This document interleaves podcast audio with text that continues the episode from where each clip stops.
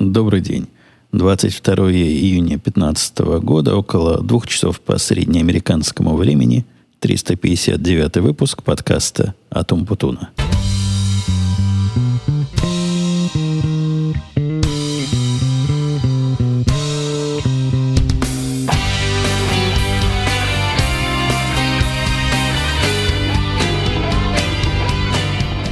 Вчера уже сел записывать, возвращаясь на регулярный план. Ну, во всяком случае, попытка такая была. А тут в гости позвали. И не просто свадебным генералом, как иногда меня зовут в, в подкаст посидеть, помолчать и, так сказать, мордой посветить. Нет, вот реально в технический подкаст пойти. И я честно собирался часок там посидеть, ну сколько можно болтать в подкасте в гостях, согласитесь. А потом вернуться на запланированные вот разговоры, которые, к сожалению, только сегодня получились, потому что никакого час, часочка не вышло. А было там целых, целых три часа. Это я был в подкасте «Разбор полетов». Как-то языками зацепились. Но у них там много э, людей было. И, видимо, от этого такая длина. Хотя у меня субъективное впечатление, что как минимум половину этого подкаста я там языком молол – ну, уж устал я после этого слишком для записи еще одного. А сегодня хорошая возможность. Во-первых, начальство мое сейчас прямо демонстрирует то, что я в поте лица своего делал последние две недели. Оно в Нью-Йорке. Демонстрация, по-моему, закончилась. Я не вижу никаких следов э, того, что она еще идет, но совершенно точно была. Могу издалека наблюдать что там происходит в моих компьютерах. И так, если судить по последовательности действий, вроде бы все шло по плану. То есть тыкал куда надо, показывал, чего надо, а ответы, похоже, получались какие надо. Что на это сказал заказчик, ну, никто не знает. Но это видно будет, наверное, завтра. Вторая, второй большой плюс. Жена укатила вместе со всеми своими тещами и дочерями – зубы лечить в Чикаго. Спросите, почему в Чикаго? Это хороший вопрос. Мы к нему еще вернемся пониже. И тут я один. То есть ни начальство не дергает, ни, ни жена не мешает, ни пылесос никакой не гудит. Самое время о чем-нибудь с вами тут потрещать. Конечно, новинка прошедшей недели – это я пошел и послушался ваших советов. Еще одна польза, зачем нужно 10 лет в поте лица своего вести подкаст. У нас там, кстати, еще 10 лет не наступило, по-моему, в июле наступит юбилей. Хотя я знаю вас, подарочков от вас не дождешься. Поздравления тоже с этим юбилеем у нас редко проходят. Да, и мы не устраиваем такие праздники, как на тысячелетие крещения Руси. Всего 10 лет, но это ерундовый срок. Хотя, если посмотреть на нашу область, на нашу радиообласть. Не всякое радиошоу 10 лет продержится, а уж сериал, но это редко какой. Это очень хороший сериал должен быть в современном мире, чтобы он так долго продержался. Так что смею себя убедить, что наш сериал настолько хорош, что все еще жив, и вы его постоянно, ну или время от времени регулярно слушаете – так вот, новинка этой прошедшей недели вовсе не юбилей, а пойдя, прочитав ваши советы на мои вопросы по поводу Ness, Nespresso аппарата, я решился. Долго собирался и решил. Минут 20 собирался и решился. Заказал на Амазоне такую продвинутую модель, которая называется Нави как-то. Она адаптирована под американский рынок, то есть умеет делать из маленьких капсул эспрессо, а из больших капсул, в котором вещества больше, умеет делать то, что они называют кофе. Но мне кажется, это, да мне не кажется, я абсолютно уверен, это такой вид американо, то есть на основе эспрессо получается больше, больше там жидкости, и в результате кофе. Несомненно, это можно самому намолоть. На, намутить, простите. Молоть там ничего не надо. Все капсулы уже вмолотые. Но целое дело. То есть, если вам надо горячей водой разбавлять эспрессо для того, чтобы получился кофе, а девки мои только такое и пьют, то есть эспрессо им ну, вообще не подходит, но сильно крепкие, то какой-то процесс. Воду это где-то брать, надо нагревать, целое дело. Вся затея это была с точки зрения простоты. У меня была мечта, которая, забегая вперед, осуществилась, что я смогу в состоянии автопилота, не открывая глаз, подойти к аппарату, что-то там сделать быстро и через полминуты получить результат. Так вот, в жизни все еще проще. Ну, вот действительно, можно, не открывая глаз, засунуть туда капсулу, нажать кнопку и даже через 15 секунд получить результат. Результат консистентный. То есть каждый раз хороший. Каждый раз одинаковый. И, ну, в самом деле, мои опасения о том, что получится бурда-жидкость, подобную, подобную которой я пил из других аппаратов в других офисах, она абсолютно не оправдалась. Очень и очень достойный кофе. Ну, вообще достойный. Ну, то есть не каждая кофейня вот такой кофе делает. Я рад нестлевским технологиям и как они там умеют эти капсулы раскручивать. Штука это звучит как не как самолет на взлете, но ну, я от кофеварки такого звука не ожидал. У них там капсула раскручивается до многих тысяч оборотов в минуту. И на последних стадиях, когда, видимо, из этого кофейного, кофейной массы выжимают последние капельки, самые-самые высокие обороты, и слышно, как она вот сейчас взлетит. Но не взлетает, и шум от... Я читал на Амазоне, по-моему, кто-то ругался за это. Говорит, невозможно с этой кофеваркой в одном помещении находиться, гудит невыносимо. А я вам скажу, что это полезная фича, потому что дочка тут моя пристрастила себе делать капучино, и я бы так и не знал, что она тихонько подползает и капучино делает. Но по звуку раскручивающей капсулы я могу понять, что полезла опять, и гоняю, потому что я не знаю, правда это или нет, но я знаю, что детям кофе нельзя, во всяком случае в больших количествах. В общем, гоняю ребенка, хотя получается капучино, конечно, прекрасный. Даже идея, каким образом они делают э, пенное вот это молоко для капучино, и для меня это новинка. Я такого никогда не видел. У них странного вида аппарат без движущих частей. Вот там нет ничего такого, что крутится или плюется – я так подозреваю, магнитное поле создается, и в этом магнитном поле там такая штучка двигается бесконтактно. И таким образом завихрения обнаруживаются. Так вот, он в пользовании несравненно проще, чем любые дополнения для изготовления пены. Ну, для э, капучино пена нужна, и для всяких других кофей нужны пены. У меня никогда не получалось постоянно получать хорошие хорошую пену. Иногда получалось, иногда нет. Как нагнешь, знаете, я имею в виду аппараты, которые с носиком, а носик воздухом плюется горячим, и ты это в молоко как-то хитро нагинаешь, и получается у тебя пена, если повезет. Мне везло реже, чем не везло. Это первая проблема. Вторая проблема, эти носики чистить всегда такая, ну, муторная муторное занятие, что пару раз сделаешь, а потом думаешь, да нафиг. Все равно получится, не получится, никто не знает. А потом этот носик будет в молоке, пока жена до него не дойдет. Оно засохнет, так не кра... Целое дело. И в том аппарате, что у меня этот носик оторвать было нельзя, то есть надо было его чистить прямо, он прикован был к аппарату, прямо на аппарате, там мокрой тряпочкой, что ли. Не знаю, не, не очень дружественно с точки зрения обслуживания было устройство.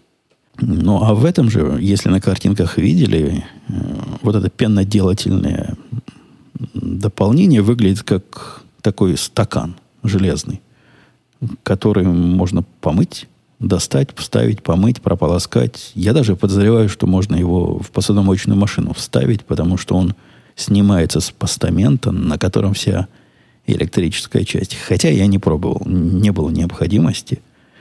Инструкцию, наверное, надо почитать, там все написано. Управление всем этим, всем этим хозяйством, ну, согласитесь, если за 15 секунд, не открывая глаз, я могу сварить, значит, управление простое. Ошибиться абсолютно не в чем. Я думаю, даже, ну, не то, что даже, жена и дочка сами себя варят вовсю. Я думаю, даже если бы теща захотела – она без особого э, технического образования вполне могла бы, не разбираясь, вставить чашку, нажать кнопку и получить такой результат, как получаем и мы, продвинутые технически образованные люди.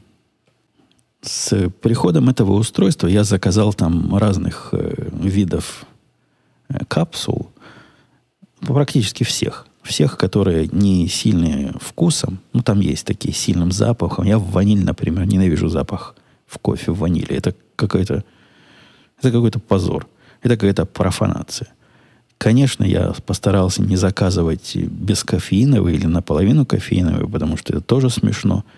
Но в наборе вместе с новой машинкой идет такой пробник, где всякой твари по паре. Там, конечно, были и, и такие, которые мне, которые я и не пробовал. Не знаю, кто их выпил, кто-то выпил. Весь этот пробник мы выжрали буквально за пару дней, и сразу же я заказал на их сайте, на сайте Nestle. У них там такой клуб есть, я теперь член этого клуба. И тут факт для любителей Амазона, конечно, грустный. На Амазоне это все стоит дороже. Вот этот, вот этот самый кофе, который в капсулах для моей машинки, на Амазоне стоит ну, от 30 до 50% дороже, чем если покупать на, в этом клубе. А он стоит ни копейки, прямо скажем. То есть самый дешевый вариант, самая, по-моему, маленького размера эспрессо и не особо такая, видимо, крепкая концентрации, капсула стоит 70 центов. Может, даже 75, где-то вот так. А большие капсулы, из которых это самое американо кофе получается, они по доллар. То бишь, купила я там первой закупкой долларов на 100 ингредиентов, но по моим расчетам этого должно хватить, ну, как минимум на месяц. Хотя, посмотрим на динамику. Тут по первым же дням судить трудно. Это как с айфонами и всякими прочими железками. Когда их покупаешь, всегда кажется, что батарейки совсем-совсем на мало хватает. Но это пока не наиграешься. Может, и кофе у нас выйдет на какие-то рельсы, мы получим через месяц-два такой реалистический прогноз на следующую покупку. Э, на работе у меня, да, было довольно активно, а самое главное, я был вынужден переключить контекст. Контекст своего исполнения полностью был переключен с того нового, что я делал, на, на то старое, что, что я должен был допилить. Заказчик э, попросил. Они не просят, они требуют, но зато деньги приносят в ответ на эти требования. В общем, принес денег и сказал, хочу вот такую штуку, чтобы вы мне сделали – тут э, регуляторы нас заставляют. Ну, у нас с этим правительством замечательное огромное количество всяких регуляций, всяких правил, особенно, особенно новых, запутанных и интересных. Они для нас особенно приятны, поскольку заказчик такие даже понять не может, чего от него хотят. А тут там мы. Ну, не зря я говорил, что Барак Обама это наш главный отдел маркетинга. Но вот такая новая приблуда, которая они обязаны были отчитываться и раньше, но как-то никто, по-моему, не, не давил. То есть такое было соглашение в обществе, вот в их финансовом обществе. Мы знаем, что вы его не делаете и не отчитываетесь. Ну, дело такое редкое, как бы, и, и пока никого на этом деле не ловили. И, в общем, как сделать, это таки будет хорошо. Посему никто не делал. А тут недавно был суд, ну, относительно недавно, где-то в апреле, закончился суд над одним злодеем, который как раз этой самой э, хитростью воспользовался и создал себе на рынке нечестные условия, и там много вреда наделал. Получил он, конечно, по полной катушке, э, словили его случайно по, по совсем другим делам, и после этого регуляторы стали активнее регулировать и заказчик нам пришел с требованием «хотим это прямо вчера». Я в прошлом подкасте говорил, что начальник мой пообещал это сделать до конца июня. Ну, вы помните, да, почему до конца июня там счета надо выкладывать, а если до конца июня сделаем, то можно счет прямо сейчас им выкатить, а не ждать еще квартал. Спросил меня, сколько это времени займет. Я, конечно, его послал с такими э, вопросами, потому что оценок сделай то не знаю что, и посчитай вот тут пятью словами описанную штуку, которую никто не очень, не то что никто не очень, а все совсем не понимают, как это можно вообще сделать, там суть проблемы в том, что определенными действиями можно обмануть участников рынка таким хитрым образом, что они подумают, что ты, например, хочешь продавать э, нечто, какие-нибудь бумаги, или облигации, или я не знаю что, опции, а на самом деле ты хочешь покупать.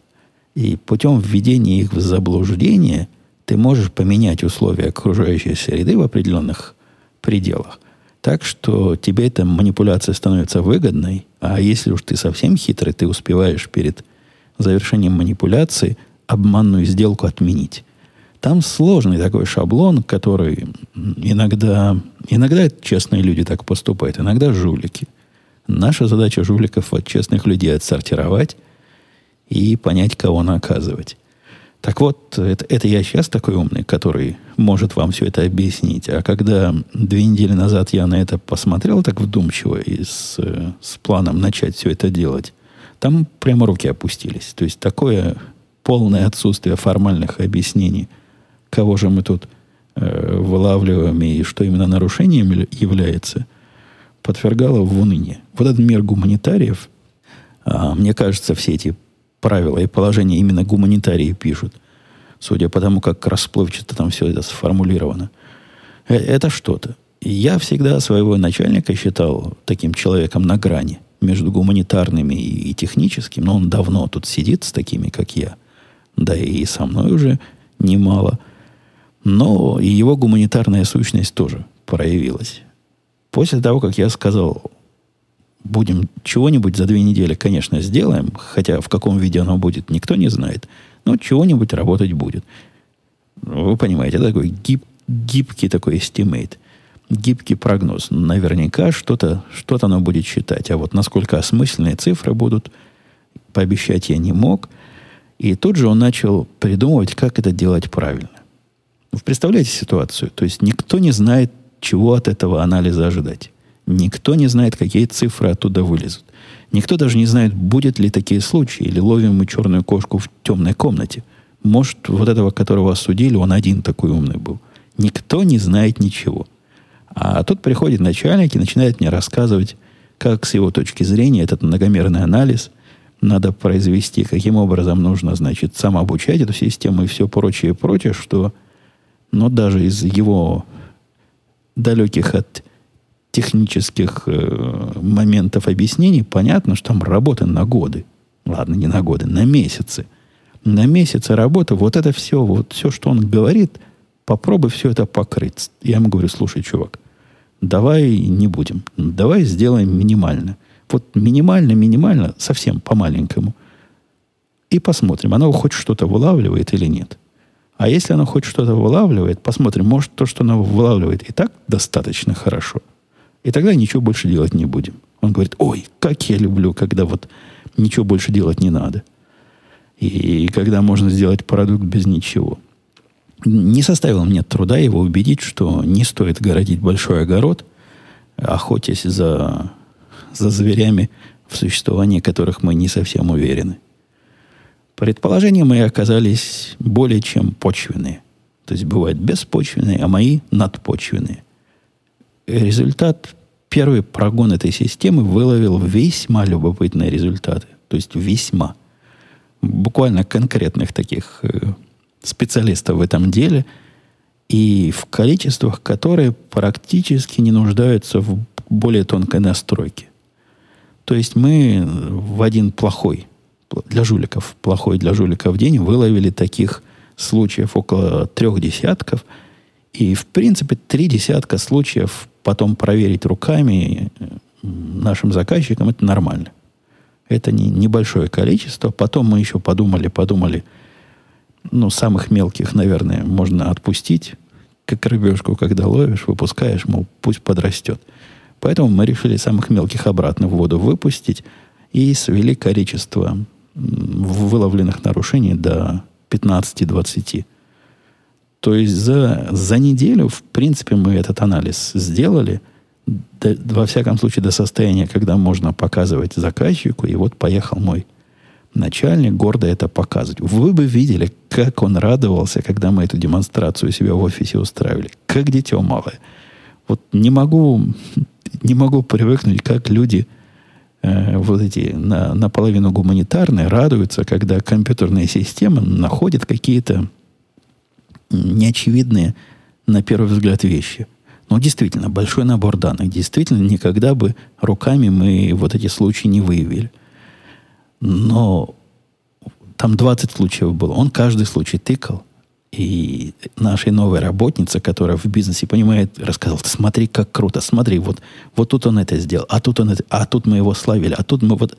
И радовался, как дитё малое, чуть не бил себе по голове от радости. И я так понимаю, с такой же радостью он будет все это и заказчикам показывать.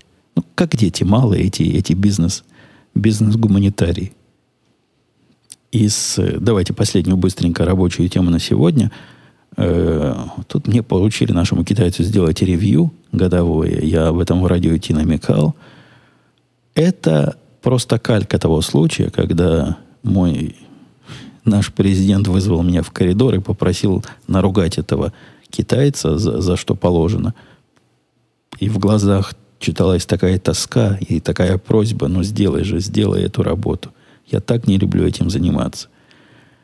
Видимо, ему понравилось, потому что ревью вот это, оно не техническое. То есть суть годового разговора с работником это когда самый главный зовет тебя на, в дорогой понтовый ресторан. Я рассказывал, как оно происходит. Говорит тебе, что ты молодец и красавец. Потому что, ну, мы оба понимаем. И потом рассказывает, какие тебе за это положены плюшки. А ты говоришь, не-не, плюшек мало, да, да еще. Вот эти три доложи. И в конце концов вы расходитесь довольные собой. Я не знаю, как другие, может, может другие, может с другими не так происходит, но со мной происходит всегда так. То есть разговор этот не технический, а административный. А тут вызвал он меня в коридор и попросил с мольбой в глазах взять на себя эту проблему и решить самому, чего чего нам с китайцем делать? Ну, то есть сказать им, мы решили, что гнать мы его не будем, потому что без него хуже, чем с ним. Это мое твердое мнение. И мы сейчас не в том состоянии, чтобы вводить нового человека в проект. В общем, относ... относительно цена, качество, производительность, затраченное время, китаец, конечно, не идеальный, но хоть что-то. Хоть что-то лучше, чем чем ничего. И вот теперь мне нужно подготовиться к разговору с ним. Подготовиться в таком контексте, чтобы, опять же, он чего-то понял. Я заставлю его записывать. Я его буду ругать и застав, заставлю записывать э, основные мои претензии и методы решения этих претензий. Претензий там много, там есть, есть на чем развернуться, но думаю, что все-таки так жестко, как в прошлый раз, не стоит, потому что он чувствительный такой товарищ. Можно и ослабить это давление, похвалить его вначале за что-нибудь, а в принципе, если напрячься, то, наверное, можно вспомнить какие-то удачные проекты. Я, по-моему, тут делился. Меня пару раз его инициатива в каких-то проектах приятно удивляла. То есть я уже от него ничего такого не ждал. А он раз и что-то сделал правильно без моего объяснения. Ну, как как правило, выходит наоборот. Как правило, если я от него ничего не ожидал и не объяснил, если он это сделал сам, то будет что угодно, только неправильно. Но это как раз та самая черная сторона, которая мне придется мягко, но, но твердо и, и даже жестоко местами ему донести. Плана у меня нет пока, но я думаю, поеду на... Это в четверг вот в этот будет у меня с ним разговор. Пока буду ехать туда в машине – и придумаю план в голове. Наверное, записывать не надо, потому что прессовать китайца по плану, который еще записан куда-то, ну, это как-то совсем жестокое, нечеловеческое, необычное наказание. Кстати, я, по-моему, докладывал, что я с ним начал работать новым методом, который, похоже, вполне себя оправдывает, хотя не так э, оптимистично все оказалось, как я ожидал. Я где-то в прошлых подкастах делился, да, что пытаюсь перейти с ним на систему, когда вместо его фантазий и неточных определений, чего я от него хочу, мне придется ему рисовать. Буквально, что я от него ожидаю. И он по этим рисункам будет один в один это делать. Одну систему мы с ним так сделали за прошедшие две недели, маленькую. Я ему не говорил, что это в виде теста. Нам такая система нужна была. Ну, просто она была не из тех, которые важны и в таком низком приоритете, который означает, что в нормальных условиях никогда руки до подобного не дойдут. А тут дошли, я проверил, как он по моим рисункам, по моим макетам может сделать все. А оказалось, может сделать все за три итерации. Ну, то есть это совсем-совсем неплохо. И раньше количество итераций, то есть повторов таких, я ему даю задание, он что-то делает, я смотрю, ужасаюсь, рассказываю, что починить, рисую стрелочки на его экранах с восклицательными знаками. И туда-сюда такой пинг-понг. Ну, раньше на подобную систему мы, наверное, десяток таких итераций провели, а тут за три, три с плюсом, потому что сегодня с утра он опять все сломал без того зачем-то. Мы закончили. Я буду этим методом пробовать, хотя какой-то он недружественный ко мне. То есть, если раньше я мог на пальцах ему что-то показать, а потом по времени получается примерно одно и то же.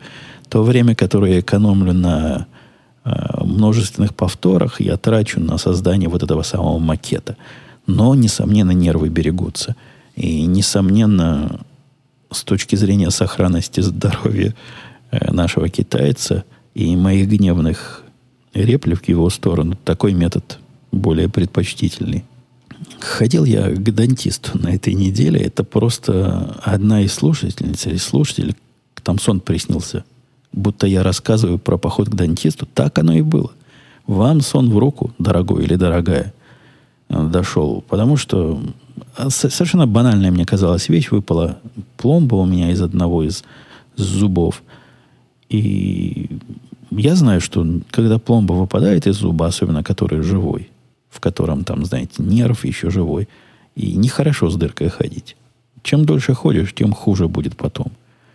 Посему сразу я велел жене записать меня к нашему обычному стоматологу, а потом решил, ну, думаю, думаю я, говорю себе, ерунда ведь пломба. Чего мне переться в Чикаго? А наш стоматолог в Чикаго исторически сложился – пойду я к какому-нибудь местному. При том, что нам недавно рассказали о каких-то хороших местных зубных врачах. Мы мальчика своего пытаемся заставить пойти зубы чинить. Он боится, не идет, а мы заставляем и заставляем.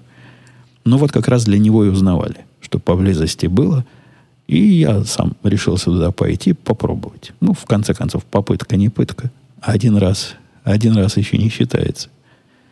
Пришел в офис, офис оказался в самом центре на Первиле, такой довольно, ну, довольно офисный офис, хотя мне не повезло, и они понятия не имели, кто я такой, зачем пришел, к какому врачу, потому что у них все компьютеры накрылись.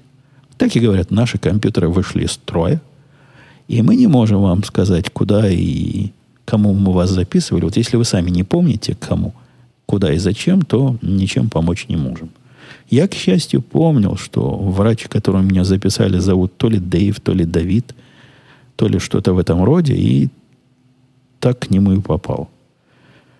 Но врач оказался такой, ну, молодой относительно для врача. Но не очень молодой, то есть не, не пацан, но руки еще не трясутся. Веселый такой чувак оказался, и, видимо, он не женатый. Не то, что меня это волнует, нет. Но девчонки вокруг него, вот эти медсестры, которые мне в рот трубочки засовывают и дополнительные всякой э, работами занимаются, там накрыть меня одеялом, когда делают рентген или еще чего-нибудь такое. В общем, то, что врачу не, не по чину. Они вокруг этого Дэвида так хвосты или Дэйва распушали. Это что-то с чем-то такого накала флирта на рабочем месте я, по-моему, никогда не видел. А он с ними так спокойненько, тоже весело со всеми, но никому явных предпочтений не, отдает. Видно, что цветет и пахнет он в этом курятнике. Самый, значит, главный тут петух. Сошлись мы с ним по теме спорта, Потому что, копаясь у меня во рту, мы смогли пообсуждать последний сезон NBA. То есть он, он копается, ему, я понимаю, скучно. Ну, что там интересного? Чинить эту пломбу. А я могу, да, могу два сигнала подавать. Э или мэ. Ну, или э и э. А он человек натренированный на сигналы пациентов, поэтому беседа сложилась вполне глубокая. Я даже своими мучаниями смог ему рассказать, за какую команду болею. Но это выглядело так. Он говорит, ты за кого болеешь? И в это время там у меня чего-то сверлит. Я, «Э-э-э». он говорит, не понял. Я тогда пальцем показываю, а там на вешалке висит моя кепка, на которой написано э, чемпионская кепка нашего клуба за прошлый год. Он говорит, а, понял. И начинает вопросы про игроков задавать, а я ему на них отвечаю вот такими же двоичными сигналами. Это общение шло прекрасно до тех пор, пока мы не затронули политику. Скажу я вам, на политические темы таким образом дискутировать сложно, опасно и не стоит. Не советую вам в кресле у дантиста пытаться доказать ему, что э, Хиллари Клинтон это не такое уж наше все, как, как ему ошибочно кажется. Не стоит. Вот я пробовал, у меня не получилось. Он так, мне кажется, понял, что, на что я намекаю, но в деталях не хватает вот этой системы двух сигналов для того, чтобы объяснить, какая беда от, от этой самой Хиллари Клинтон всей нашей стране грозит. Не сошлись. На, на вопросе политики мы не сошлись, убедить я его не смог, но пеняю именно на ограниченный набор звуков, которые я мог подавать. Ну и последний из домашних и потом перейдем, наверное, к темам наших слушателей, то есть вас, дорогие мои. Дочка моя куртку потеряла в кинотеатре. В далеком кинотеатре трехмерном в Чикаго, когда их возили недели три, наверное, или четыре назад кататься на кораблике в порту. Это такой выпускной их средней школы был. А потом повели в кино, а потом еще куда-то. В процессе всего этого она потеряла свою куртку. Причем любимую какую-то кожаную куртку – которая любит, любит, но она любит вещи терять, и вот потеряла. И начался сложный процесс извлечения этой, этой потерянной куртки, то есть добывания ее обратно. Понятно, что если ты куртку где-то потерял, то, скорее всего, тот, кто ее нашел, он, как человек честный, он ее сдаст кому положено. Но был вопрос, а где именно потеряли? То есть восстановить событие, вот в этот момент была в куртке, в этот момент нет, было совсем-совсем непросто – но в конце концов, методом исключения мы поняли, что, скорее всего, куртка потеряна в кинотеатре, поскольку там с наибольшей вероятностью она ее снимала и, видимо, на спинку повесила. Позвонили в кинотеатр, они говорят, ну, может, и была куртка, но вы понимаете, 4 недели прошло. Мы так долго потерянные вещи у себя не держим оперативно, поэтому вам надо приехать, а это в Чикаго переться, написать заявление – мы, когда у вас это заявление написано, сможем по компьютеру пробить с нашим центральным складом потерянных вещей. И они скажут вам, куда приезжать, на каком из складов. Представляете, сколько там курток теряется, если у них есть несколько мест, куда можно за ними потом приезжать. Ну, примерно все-таки оказалось. Приехали они туда, заполнили ее, быстро нашли, послали наших, наших девчат туда съездить или сходить. Где-то недалеко, по-моему, было. И получили обратно. В общем, система продуманная, хотя как-то слишком многошаговая, слишком, зарф, слишком формальная. И я могу понять, если действительно много людей э, таким образом теряет вещи, и действительно нужно логистику все это организовать, возможно, с точки зрения логистики, такие многошаговые процессы с заявлениями, с их рассмотрениями и всем прочим, наверное, имеют какой-то смысл. Давайте, чтобы не сидеть, как в прошлый раз, целый час, тут посмотрим быстренько на ваши вопросы, комментарии. И Виталий писал, а может, самой простой кофеварки хватит? Ну, там, где кувшин и кофе без всяких давлений заваривается. И хороший кофе молотый. Я не знаю, Виталий, если Виталий считает то, что выходит из этой фильтр кофеварки хорошим кофе, то есть результат, то у нас с ним просто разное понимание того, какой кофе должен быть. Мне кажется, вот это кофе совершенно недостойно называть. Это, это совсем особый такой американский напиток, который по ошибке созвучен с, с кофе. Это кофейный напиток. Получается странный, невкусный, водянистый, слабый кофейный напиток. Ну, конечно, когда ничего больше нет, если, например, я в гостинице с утра выпиваю кофе, то сделать самому такой кофейный напиток можно, и его можно как-то выпить, но вот такое пить каждый день, ну, это увольте. Это хорошего, хорошего кофейного напитка, хорошего кофе из этого аппарата не выходит. Просто не выходит никогда. Тут, видимо, вопрос не, не самого аппарата, потому что чего там аппарат делает? Ну, капает через, э, через фильтр, и на молотый кофе там нужный, нужной молки лежит, нужного помола.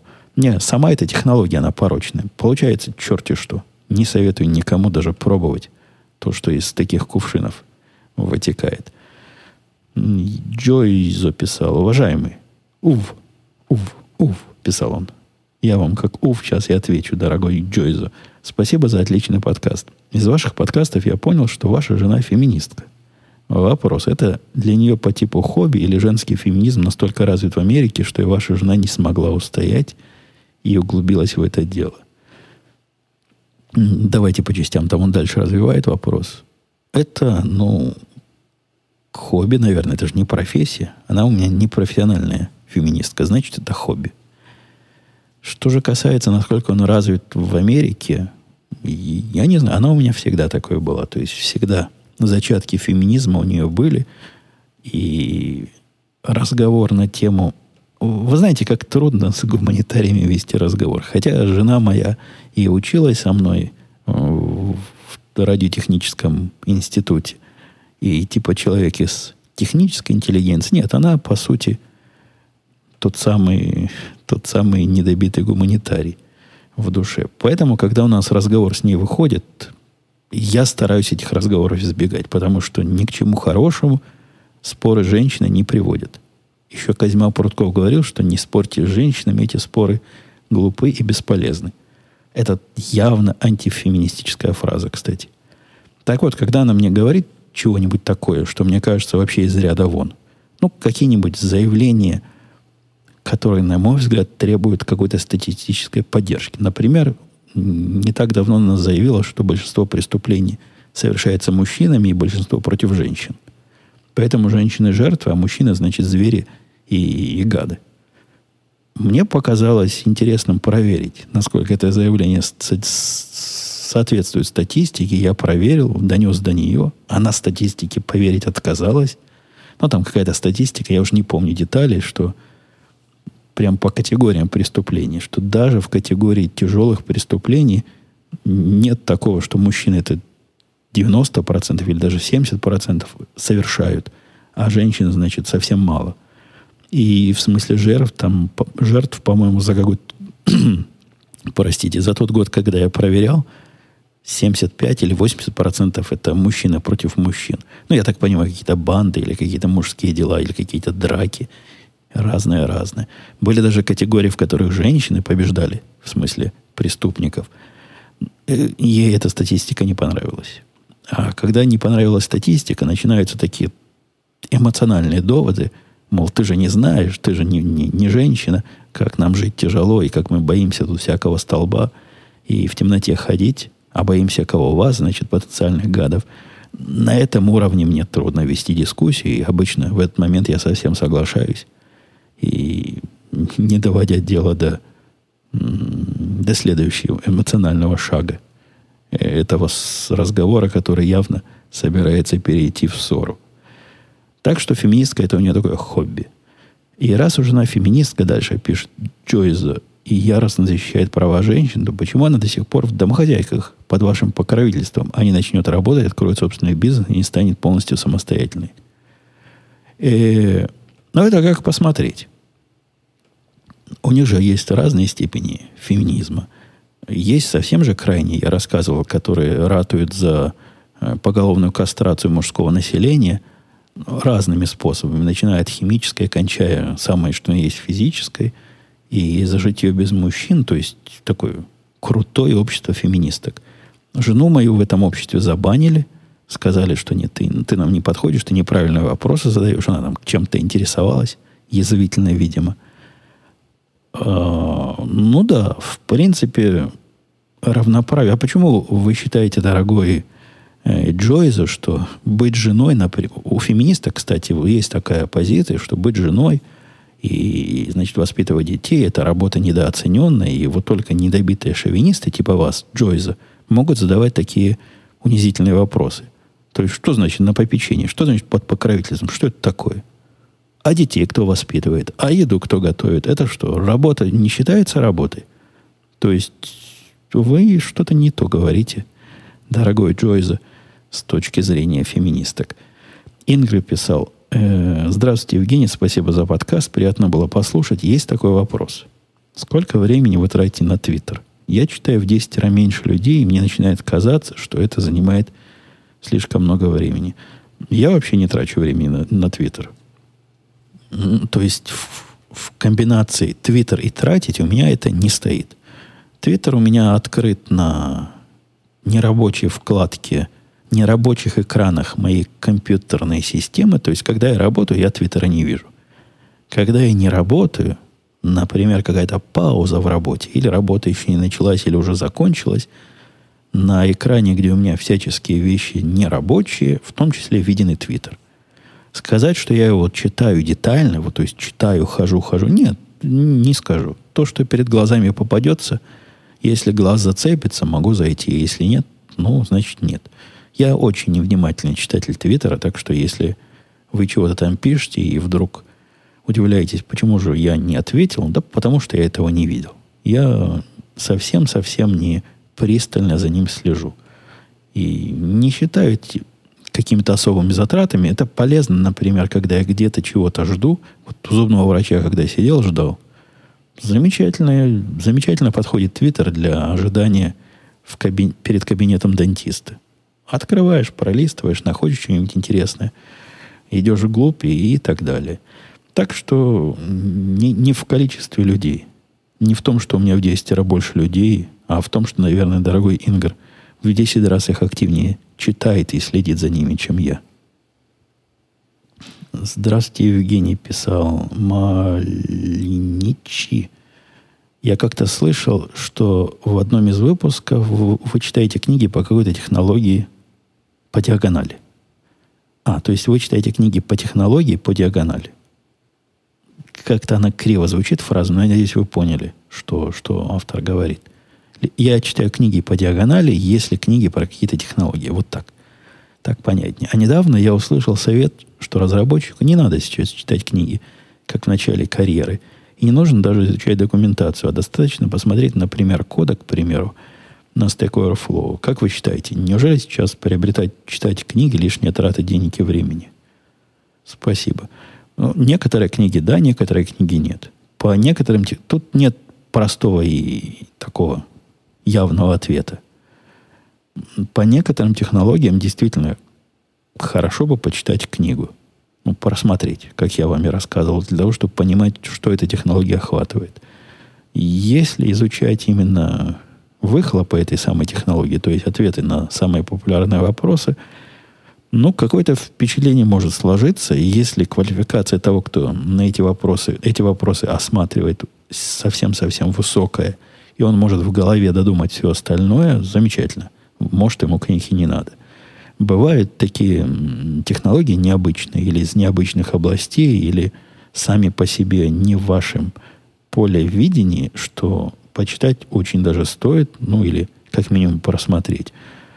я не вижу больших тут э, предметов для спора. То есть, если достаточно толстую книгу по новой технологии у меня занимает прочитать ну, пару вечеров или в субботу сяду, а к вечеру я уже перелистал, при этом я не всю субботу ее листаю, так, время от времени, то получение общего впечатления именно того, которое автор хотел до вас донести, а не того, что вы сами додумали, мне кажется, стоит. Очень стоит потраченного времени. На вопрос Михаила, помогите перестать пить, дайте совет, нет сил пить и курить, но нет силы воли, жена запретила мне отвечать. Потому что я бы какую-нибудь шутку рассказал, что, мол, не мучиться от того, что пьешь и, и куришь, и получить удовольствие. Она говорит, а вдруг ты человек серьезно спросил, а тут ты ему такое ляпнешь. Не, пропустим. Не знаю, Михаил, жена запретила тебе давать советы. И Виталий спрашивал, к вопросу о парковках, а не нашлось ли еще китайцев специальных, которые штатно пасутся около стоянок и продлевают парковочное время? Нет, нет, и это хорошая, наверное, бизнес-модель. Хотя, вы понимаете, эти китайцы, для того, чтобы они продлевали парковки, им необходимо давать доступ к автомобилю, поскольку парковочный талон кладется внутрь автомобиля. Теоретически его, наверное, можно и снаружи под ветровое стекло как-то присобачить. Но, во-первых, ветер может унести, во-вторых, как-то так не делают.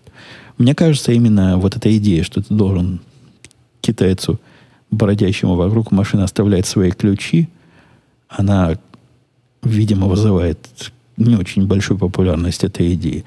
Кроме того, я много раз, каждый раз пытаюсь проверить, насколько оно на самом деле так или нет, но все эти аппараты теоретически можно продлевать по интернету. Как-то эти талончики можно по интернету продлевать. Я не представляю себе, как это работает, и каждый раз, я уже жаловался на это, забываю продлить, потому что когда у меня будильник за, зазвенел, это значит бежать надо кормить машину срочно, платить за очередные два часа стоянки, уже не до того, чтобы пойти на веб-сайт проверить, можно ли это пополнить Э, удаленно. Я не очень понимаю, как оно будет работать. То есть вот эта тетка, которая проходит и проверяет талончики, там же время выбито. Неужели она грамотная, что может и штрих-код с них проверить, если, если время, значит, истекло, а я вдруг где-то удаленно заплатил. Не знаю, может, вообще оно не так работает. Может, мне какой-то специальный сертификат выдают, который я могу пополнять. Это фантазии мои. Чувствую, никогда дело не дойдет до Э, реальные проверки, насколько, насколько там нужны китайцы, насколько можно этих китайцев заменить электроникой. Э, хейтер писал, Умпутун, за кого симпатии в финале NBA? Или боль от вылета Сан-Антонио настолько велика, что вы не только не посмотрите финал, но даже и не держите руку на пульсе событий? Да нет, конечно, держу. То есть у меня в айфоне приходят разные интересные сообщения про финальные игры, и финал уже закончились, ни для кого не секрет. Я как раз болел за тех, кто победил. Но это было не в том смысле, что я за них болел, но так побаливал. Это была ситуация, когда я из двух команд, которые мне относительно неприятно, выбирал та, которая неприятно меньше. И болел не за, а против. То есть я болел против, э, против кавалеров, и мне не хотелось, чтобы они выиграли. То, что победили те, кто победили, в конце концов, ну, это приятный плюс. Но он не вызывает такого душевного подъема, как победа своей команды, вот той самой, которую ты ждал. Хотя я какими-то даже органами своими сочувствия сильно рад за болельщиков Golden State, которые, по-моему, 30 или 40 лет ждали, ждали своего. Я вот последние победы 7 лет ждал – и то мне казалось слишком долго. А эти уже в поколении сменились. А они вот только первый раз чемпионами стали. М да. Вроде больше никаких вменяемых вопросов нет. Из тех, что я в список поставил. Да-да-да, там всякие глупости про подводные лодки в степях Украины, но мы с вами, как люди интеллигентные, зачем нам эти глупости обсуждать. Давайте мы до следующей недели с вами тут попрощаемся. Как раз время я хоть немножко перебрал, но, но в принципе не, неплохо. До, до 50 минут успели. А 45 минут это наша мягкая граница, 50 минут наша жесткая граница. Вот да, да. Именно так и будем прощаться до следующей недели. Я перешел на обратно на свой проект такой последовательный, то есть у меня уже нет гонки выдать нечто до конца месяца, а есть последовательный интересный проект, которым я занимаюсь с той скоростью, с которой им нужно заниматься. А это значит, что шанс появления подкаста вовремя растет, растет и растет изо дня в день. Ладно, все, пока. До следующей недели услышимся.